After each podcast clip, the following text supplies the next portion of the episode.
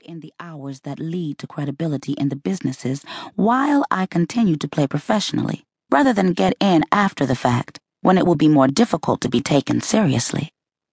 With the launch of V-Star, I immediately realized that although tennis and design couldn't be further apart, I was bringing lessons learned on the court into the meetings, whether they were with potential clients, my team, or suppliers. My curiosity piqued. I began to compile a list of former athletes, not all of whom played professionally, who are now at the top of their professions. If I could talk to each one, I'd ask them if their sports background was of any use in their professional life. And that curiosity led to this book. Along with my co-author Kelly E. Carter, I did get to talk with this impressive and varied group of former athletes, and their responses comprise this book.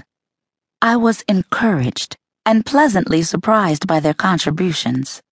Though they come from a variety of fields, there are actors, designers, CEOs, chefs, doctors, editors, financiers, reporters, and politicians, as well as former professional athletes.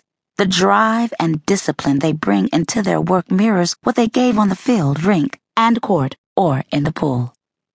I loved working on this book, and I hope you too take something away. Whether you're an aspiring visionary, an established or ascending executive, a burgeoning designer or actor, I hope you'll see how sports gives you a foundation that is transferable, and how if you've played sports at any level, professional or amateur, you are carrying around knowledge that you can use effectively in other fields. Reading the experiences of others made me cognizant of the benefits from sports I didn't even realize I had received.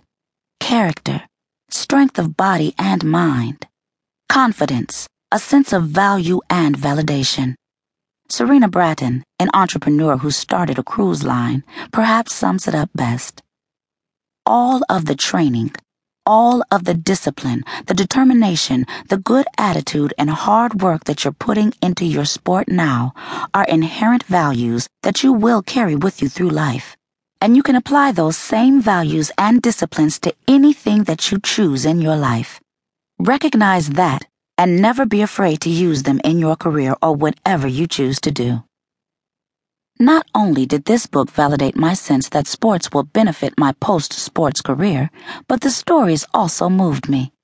I get teary-eyed every time I read about former Secretary of Defense William Cohen's dad standing in the snow, peeking in through the window to watch his son play basketball, or how Vera Wang's figure skating not only bonded her to her family, but may have extended her mother's life when illness struck. More than move me, these essays motivated me. They have given me words of wisdom I'll take with me on the court and in the proverbial boardroom. In fact, I've already started putting some of these inspirational thoughts into my notebook, another idea I picked up from my father. He would prepare notebooks for us and fill up the pages with thoughts, sometimes even stories, about improving our tennis and attitudes. Everything was typed out, and the pages were laminated. Sometimes he'd hand us just a couple of pages, and sometimes a laminated binder folder. Some of them were even made into signs with sayings like, "Believe it, achieve it," or, "If you fail to plan, you plan to fail," or, "Perfect practice makes perfect," which he'd hang around the tennis court and in the house. There's still one hanging in the bathroom that reads, "Always try to be the most polite person in the world."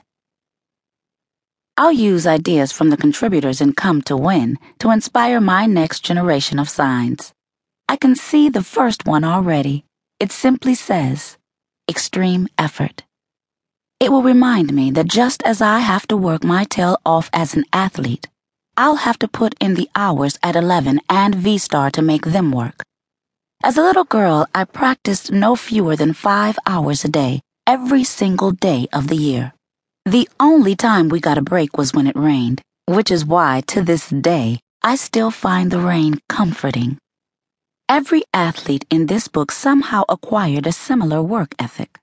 Dr. Keith L. Black got up at 5 to swim laps before school, and Wang trained